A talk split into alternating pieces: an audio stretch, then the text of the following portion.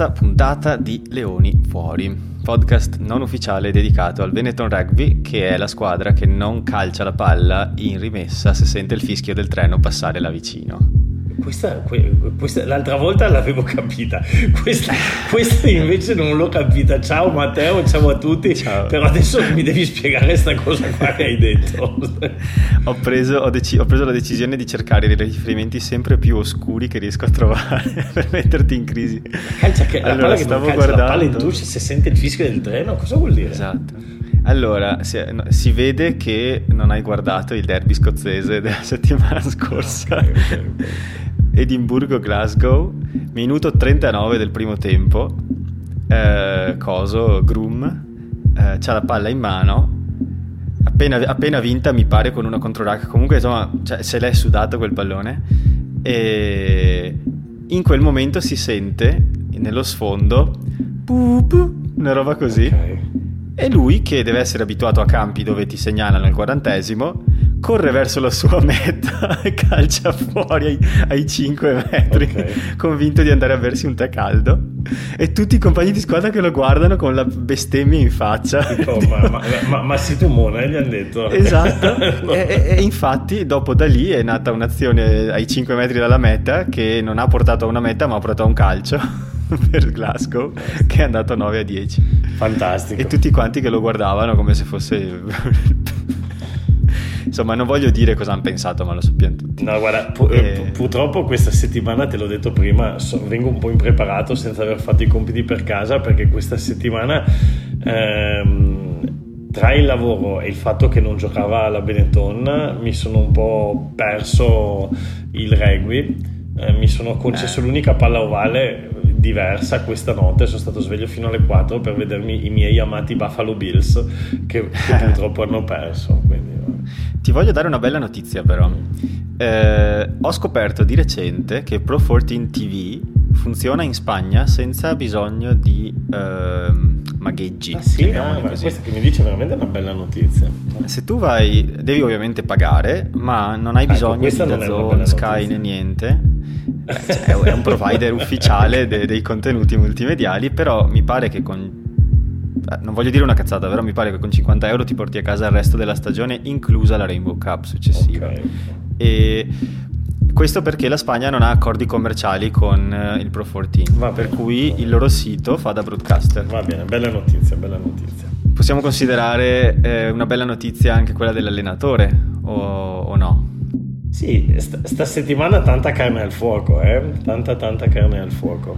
Perché Marco Bortolami è stato considerato e alla fine ufficializzato come head coach per tre anni, dicevi? Ho letto stamattina, stamattina ho letto la notizia, c'era scritto, l'ho letta su On Rugby, c'era scritto sì, tre anni di contratto per Bortolami e, e niente Matteo da parte mia posso solo ribadire quello che abbiamo detto la settimana scorsa, no? se non avete ascoltato andate ad ascoltarlo e anzi dateci una mano, condividete, fate, girate, sì. brigate.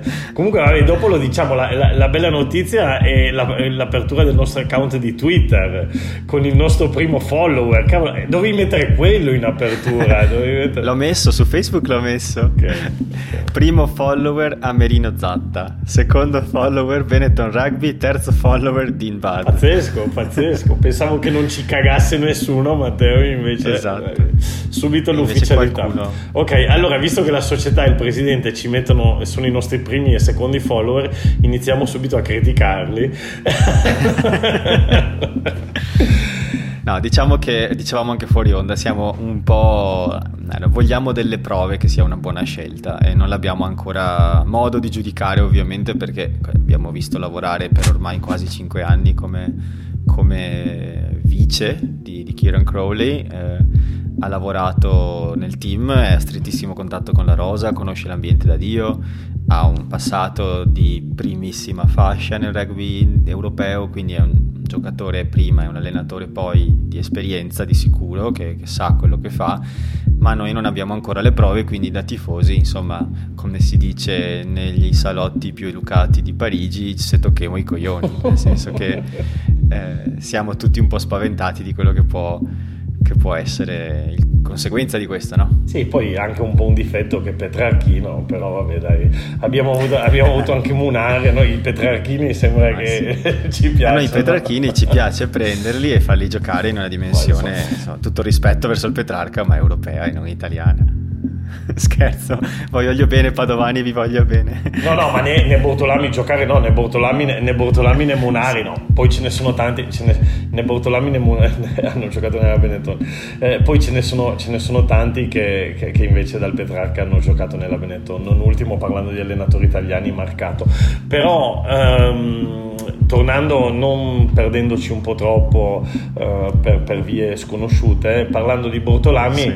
io l'unica considerazione che facevo è mi piace molto, molto la scelta di mettere un, allona, un allenatore italiano a capo di, di una squadra, di una franchigia eh, mi piace anche abbastanza il fatto che oggi ho letto che è stato firmato per tre anni, quindi un progetto a medio-lungo termine, eh, però sai come nello sport Matteo, i contratti, un progetto a medio-lungo termine se sì. funziona, se, se, non funziona anche se c'è il contratto di tre anni rischia.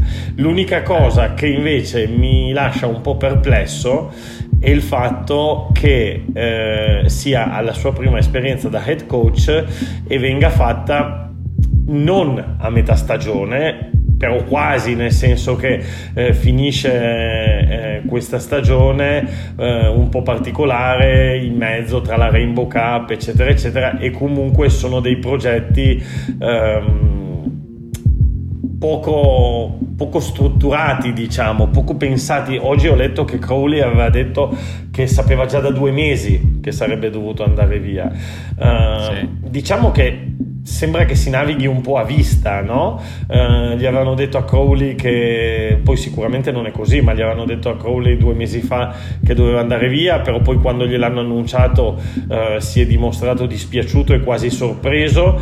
Oggi dicono, dice che non, è, non, era sorpreso della scelta, quindi forse ha influito anche il fatto dei, dei, dei derby persi con le zebre.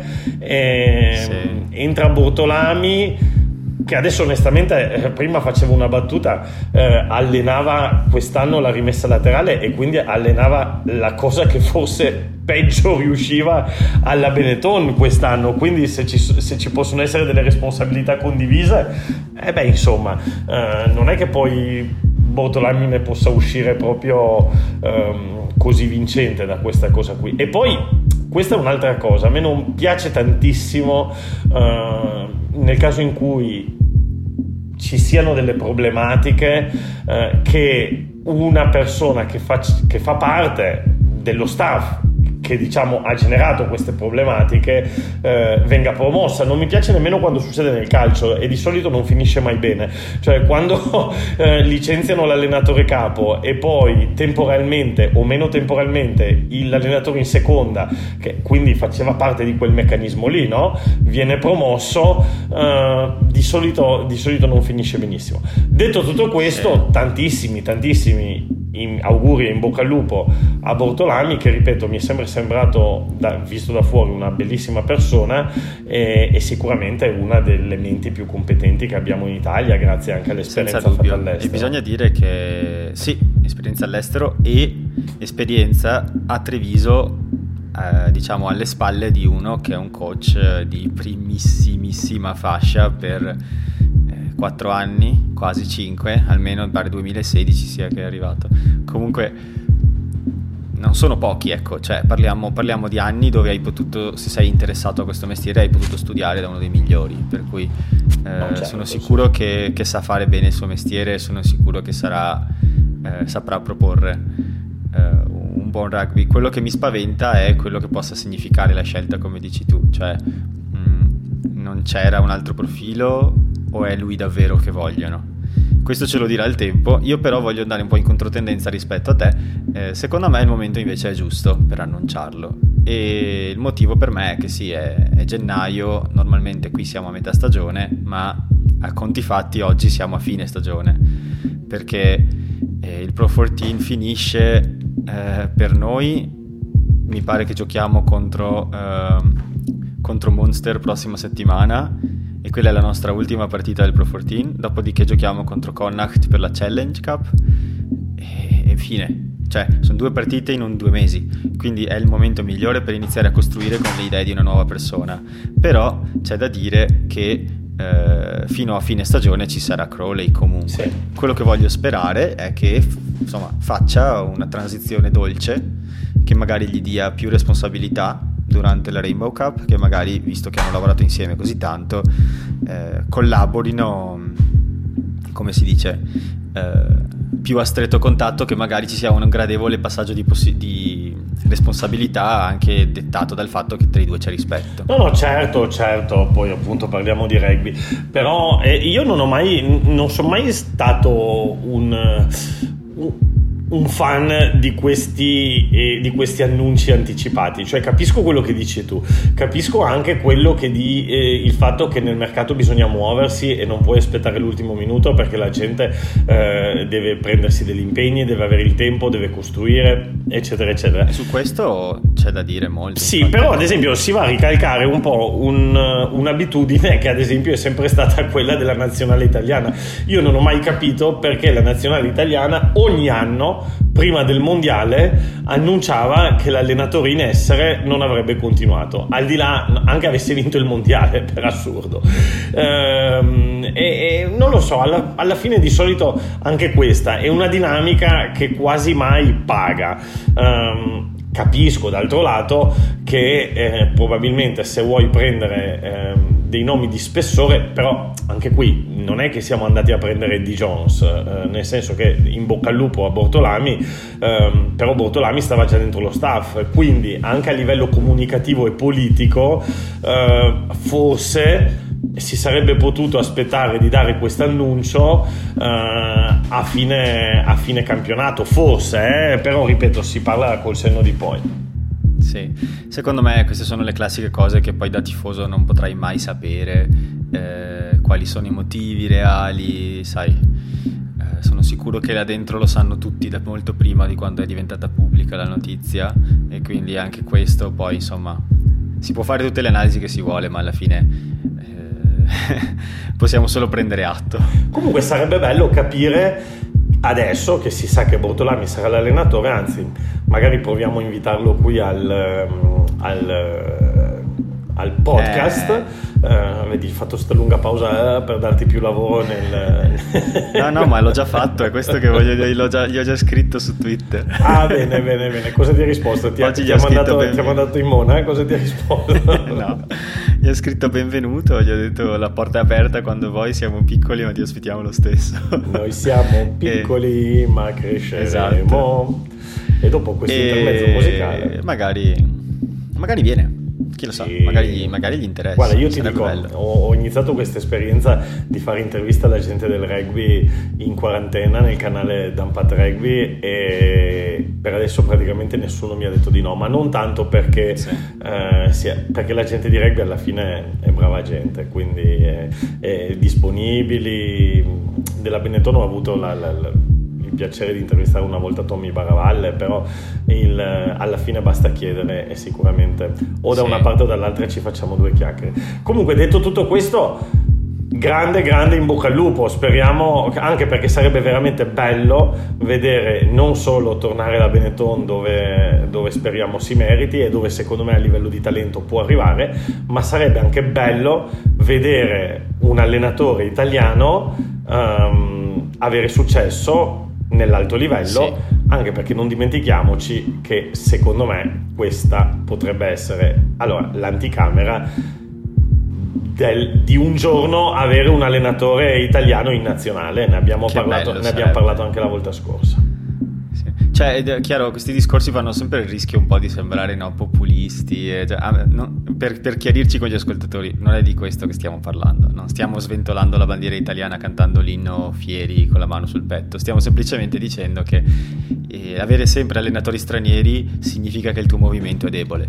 E quindi avere un allenatore italiano è un, ovviamente significa che c'è un, un, allenatore con il profilo giusto e significa che quindi hai colmato un gap verso quella che è la Francia, l'Inghilterra, la Nuova Zelanda, l'Australia, che hanno fucine di allenatori, cioè ci mandano quasi gli scarti e comunque sono più forti dei nostri, per cui c'è nel senso esagero, però, però capisci, eh, vuol dire qualcosa poter avere un giocatore, eh, scusami, un allenatore lì che, fa, che, è venuto fuori da noi. Sì, no, comunque gli scarti, gli, gli, gli scarti no, nel senso che abbiamo avuto in Italia... Uh, signori allenatori. No, esagerato. Sì, no, no, ma gli allenatori francesi sono venuti, insomma, signori allenatori. Uh, uno su tutti mi piace ricordare Villepré, che è il, uh, probabilmente uno dei maestri più grandi del rugby mondiale, ma insomma poi abbiamo avuto uh, Kirwan, abbiamo avuto Georges Costa, abbiamo avuto Berbisier, ne abbiamo avuti, ne abbiamo avuti veramente tanti. E allora, Matteo, Mm, ti spiace se ti mando in vacca tutto, tutta la scaletta del podcast? Vai. Vai, no. ma, ma, ma, non esagerare. No, no, no, ti spiego. Allora, adesso tu hai parlato di Francia, eccetera. Io volevo fare un altro paragone. Eh, ieri ho avuto la fortuna, e se parlate in spagnolo e avete un'ora e mezza, perché è lunga, lunga, eh, di tempo, eh, vi consiglio di andarla a vedere. Eh, ho avuto la fortuna di intervistare Pancho Rubio. Pancho Rubio è il eh, responsabile dell'alto rendimento della federazione argentina.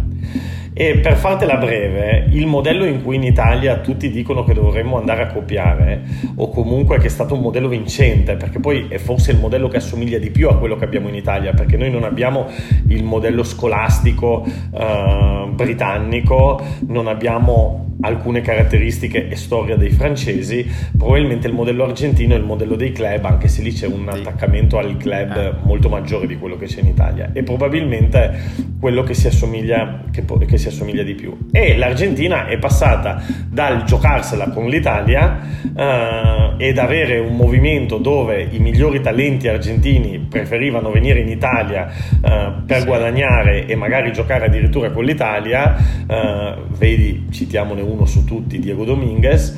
Eh, stavo pensando anch'io, infatti. Esatto. Quando l'hai detto ero proprio tipo... Sì, ma ce ne sono, ma ce ne sono tanti. Però eh, è passata da un modello così a battere gli All Blacks. Ok, cosa che per noi, uh, cioè, io no... Intanto abbiamo pareggiato l'anno scorso, quindi muto, cioè sciacquati la bocca quando parli. Bravo. Esatto. Senza subire mete. Senza subire mete. Vediamo se arriva un altro tornado, un altro tifone.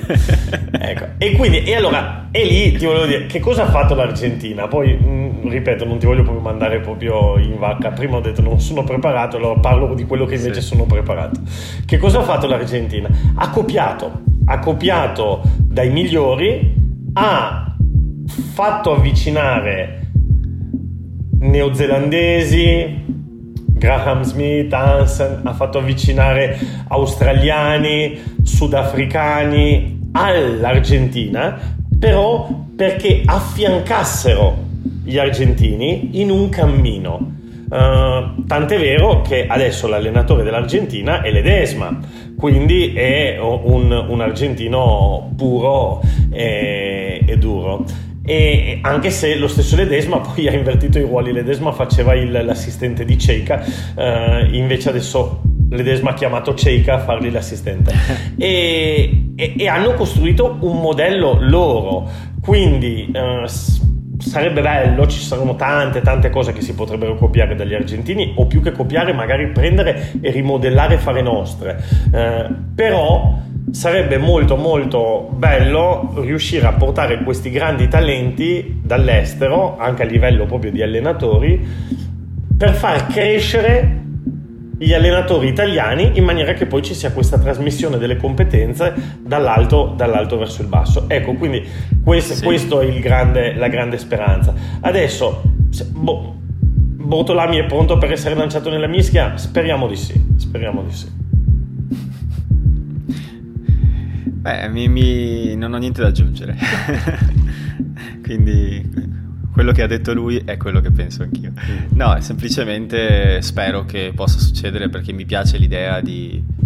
Mi piacerebbe molto vedere quello che hai detto te, cioè non un um, compravendita di allenatori stranieri per riempire buchi, ma un, una dinamica dove cerchiamo di portare il know-how in Italia per far sì che, come è la famosa metafora del pescatore, eh, di non dargli il pesce ma insegnargli a pescare, eh, anche noi possiamo imparare a pescare meglio e quindi possiamo imparare a gestire le cose meglio anche a livelli inferiori, perché se poi tutto si limita a Zebre e Benetton, alla fine si cresce anche fin là, mentre dove riesci a far crescere, non so, il campionato massimo, eh, riesci a portare una profondità di pensiero e di idee anche più sotto, allora poi chi arriva nelle franchigie è più pronto. Certo e in nazionale. Certo. Tra l'altro ho letto una cosa che hai scritto nella scaletta, mm, Matteo, eh, nel, di cui sarebbe anche interessante dis, non dis, più che discuterne, accennarne. Cioè,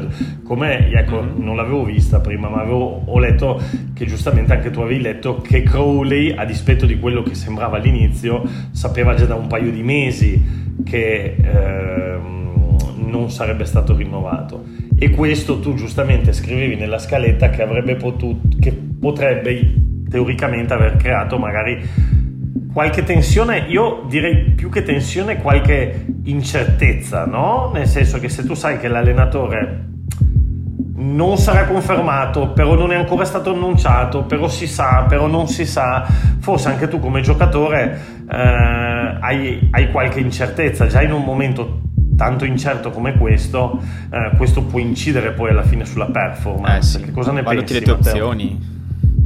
Valuti le tue opzioni, ovviamente. Immagino che un ragazzo giovane può essere, secondo me, non tanto i giocatori quelli nel pieno della loro età, ma magari quelli più giovani e quelli più vecchi pensano o a dove andare a continuare la loro parte crescente della carriera o dove magari andare a, fi- a finirla. O per esempio, penso a Jaden Hayward che ha dato tanto per la nostra maglia, però penso che sia i saluti, anche perché abbiamo comprato un nuovo estremo, per cui sì. eh, Rhino Smith dai Cheetahs, per cui penso che, penso che con, con, Hayward sia un, un addio, insomma.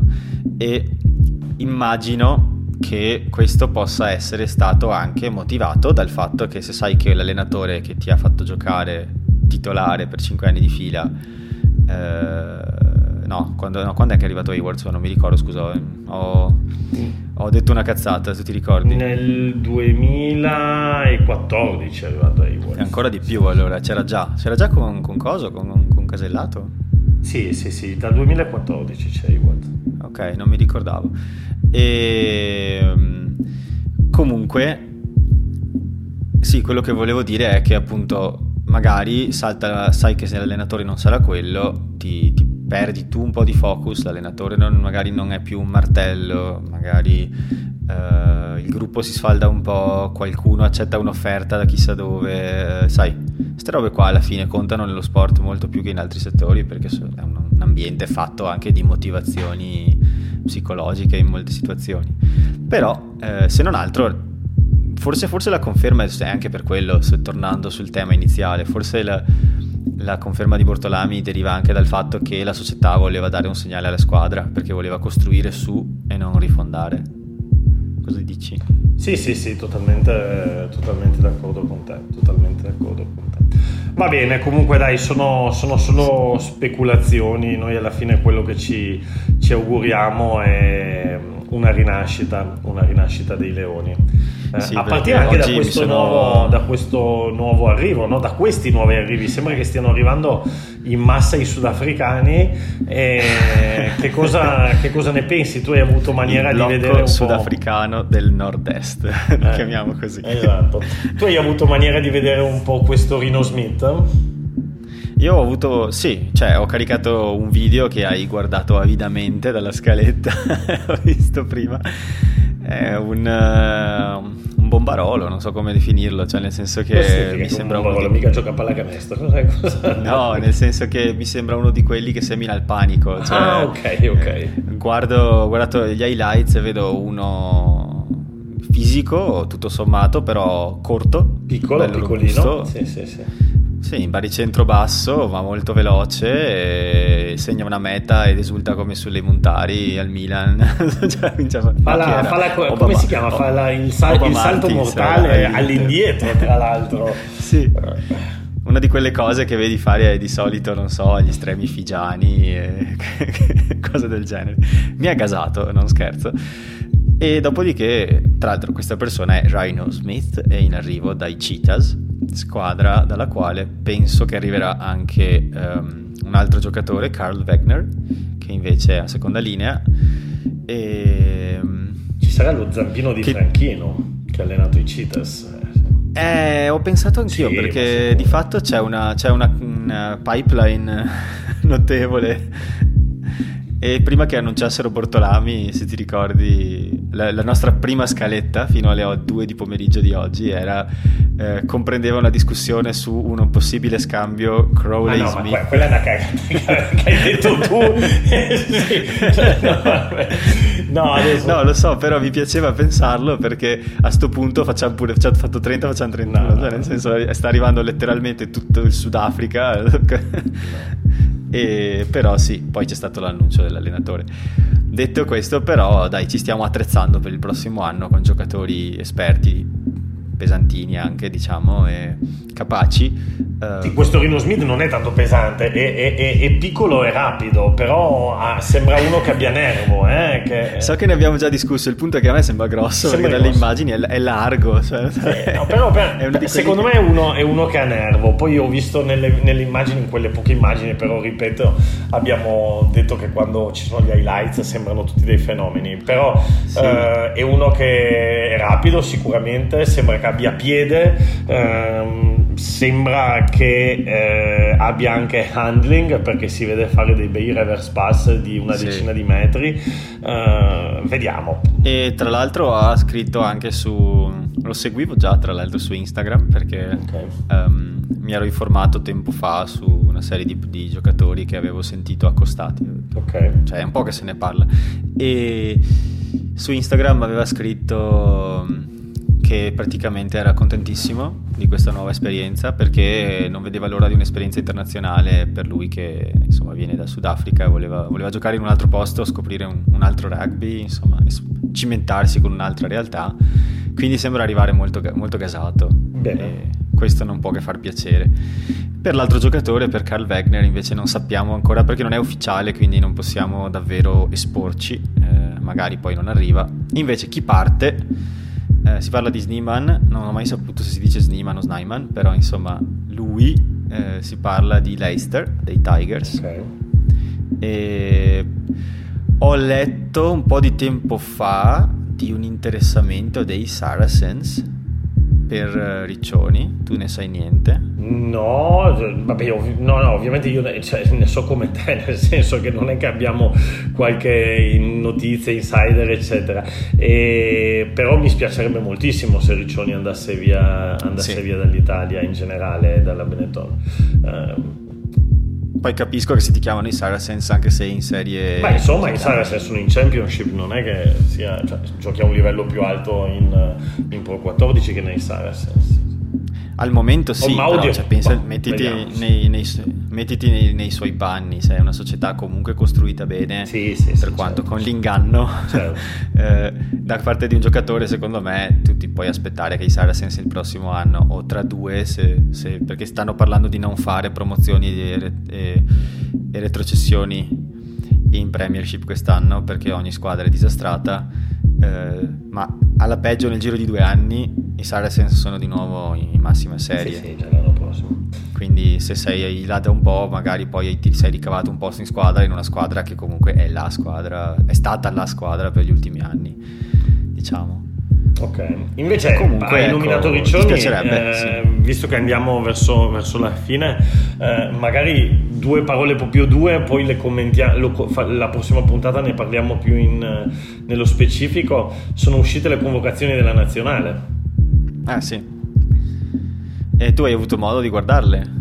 Io sì. ho letto solo velocemente, ho visto tanti nomi giovani e con pochi caps. Ho provato a fare una media dei caps e mi pare, non mi ricordo perché sono uno scemo, non l'ho scritta nella scaletta, ma mi pare che la media sia tipo 20 20 Vabbè, è una squadra caps. giovanissima, è una squadra giovanissima. Sì. Uh, della bene, cioè, ben venga. Sì, sì, sì, no, ma l'abbiamo sempre così. detto che questa è la, cosa, uh, è la cosa migliore che ha in questo momento Franco Smith. C'è, è venuta fuori la convocazione nazionale con la polemicona uh, per la rinuncia di eh, Matteo Minozzi. Eh, situazione molto molto strana quella di Minozzi perché sì. è andato via eh, dal ritiro della nazionale prima dell'ultima partita per poi essere convocato titolare la settimana successiva, cioè il fine settimana immediatamente successivo eh, con i Wasps eh, dopo, e quindi si pensava a un eventuale litigio con, con, Franco Smith, se ne è parlato, ci sono state voci di corridoio su questo. Se ne è parlato tantissimo di sta roba qua. Sì. Oh, però, però, poi è anche vero che è sparito per due mesi dalle convocazioni dei Wasps, eh, quindi può essere che fisicamente tanto bene non stesse. Eh, che cosa dice il ragazzo? Lui dice che in questo momento non si sente di eh, impegnarsi fisicamente e psicologicamente ehm, esatto. in una nuova bolla molla, eccetera, vuole riprendere la sua condizione. Tra l'altro, non ci dimentichiamo che Minozzi viene anche da un altro infortunio. Quindi, quindi insomma, non mettiamo, non mettiamo becco su quello che non conosciamo, però sicuramente è una situazione particolare e di nuovo io non metto assolutamente becco sulla scelta di Minozzi né sul, sulla scelta di, di, di Smith che poi non c'è nessuna scelta, ma sulle dichiarazioni di oggi di Smith, invece mi lascia un po' perplesso, come sempre, la maniera in cui la federazione gestisce la comunicazione di questi episodi, perché alla fine basterebbe dire le cose in maniera chiara, nel senso...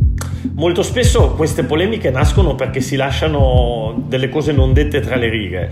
Eh, si potrebbero dire le cose in maniera chiara come accadono, in maniera che tutti lo sappiano, punto e basta. Sì, breve e conciso, severo ma giusto. Il fatto di Danilo Patella. No, le, le, le, convocazioni, Matteo, le convocazioni, Matteo. Allora, no, ragione, se parliamo dei ragazzi della Benetton, eh, ci sono Riccioni e Traoré eh, tra i piloni. D- dopodiché eh, non, c'è, non c'è più Ghiraldini, che salutiamo con grandissimo affetto, che ha annunciato il suo, annu- il suo, addio al rugby internazionale, non ha annunciato il suo addio al rugby, quindi magari può essere che eh, sta ancora pensando di eh, fare gli ultimi sforzi in qualche club. Um, c'è invece Gianmarco Lucchesi al, tallona- al sì. tallonaggio, ci sono le due seconde linee.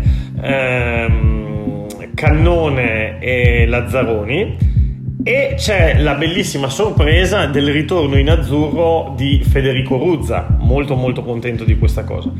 Esatto, anch'io.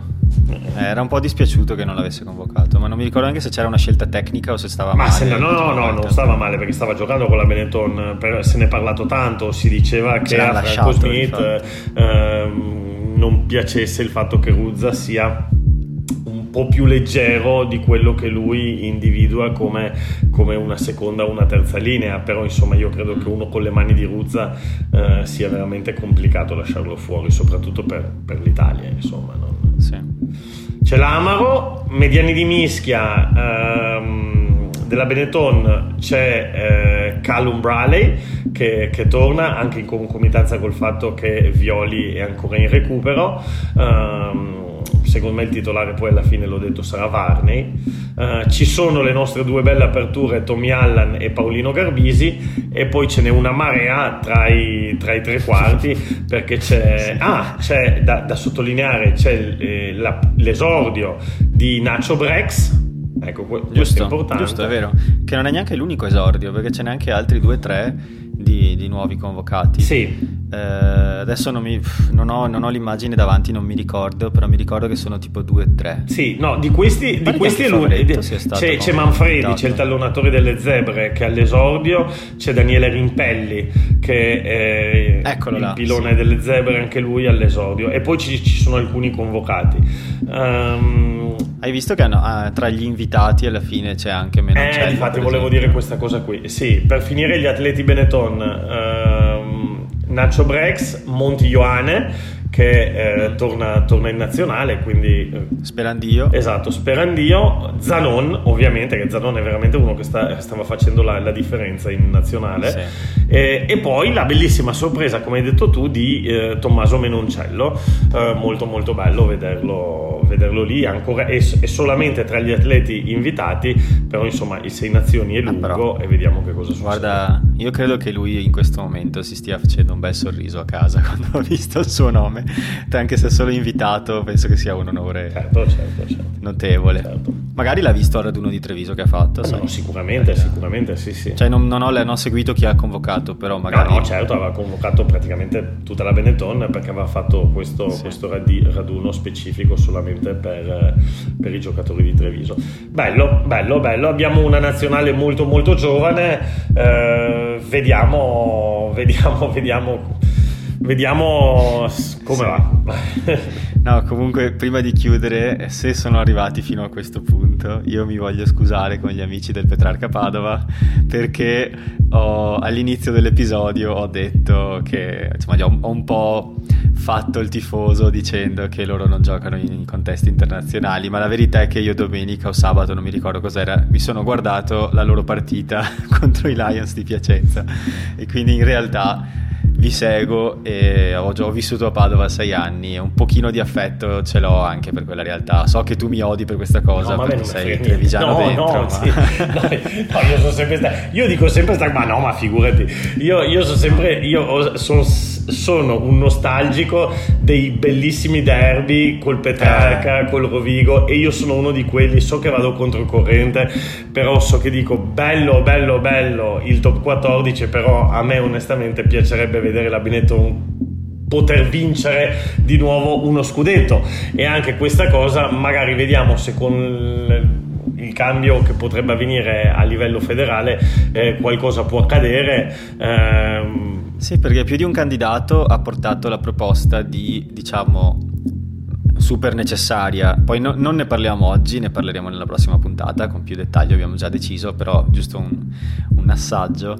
Eh, più candidati hanno parlato di come vorrebbero riformare quello che è al momento il top 10, insomma la nostra prima serie italiana, eh, e si è parlato di introdurre due, fran- due eh, due squadre delle franchigie Pro 14, quindi Benetton e Zebre con una squadra anche in campionato fatta però mi pare di under 23 ma lo stesso Crowley lo di... stesso Crowley adesso andandosene eh, oggi in un'intervista diceva che quello che non gli piace dell'Italia è il fatto che i giocatori debbano fare avanti e indietro da permit player e non abbiano la possibilità di allenarsi in pianta stabile con, eh, con la franchigia.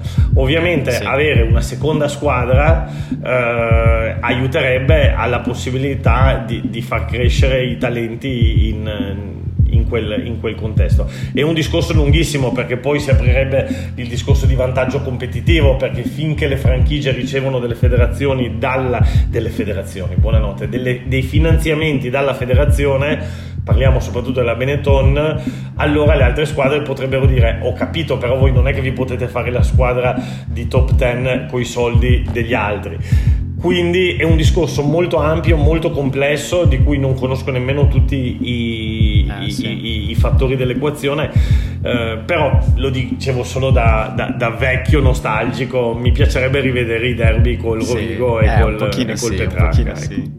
Andare al Battaglini la domenica alle 3. Bene. Dai, ne parliamo meglio la prossima volta. Eh, direi che siamo arrivati alla fine, eh, quindi magari se avete, se avete questi due minuti di tempo potreste usarli per andare su Spotify e fare follow sul nostro podcast. Oh yeah. Potreste fare lo stesso anche su Spreaker. Se siete eh, birichini potete farlo anche su Twitter e Facebook, ma non mi costringiamo. Seguiteci! Eh, esatto, ci piacerebbe un po' di supporto. Bene. Dai, ci vediamo la prossima settimana. Ciao Matteo! Ciao, ciao, ciao.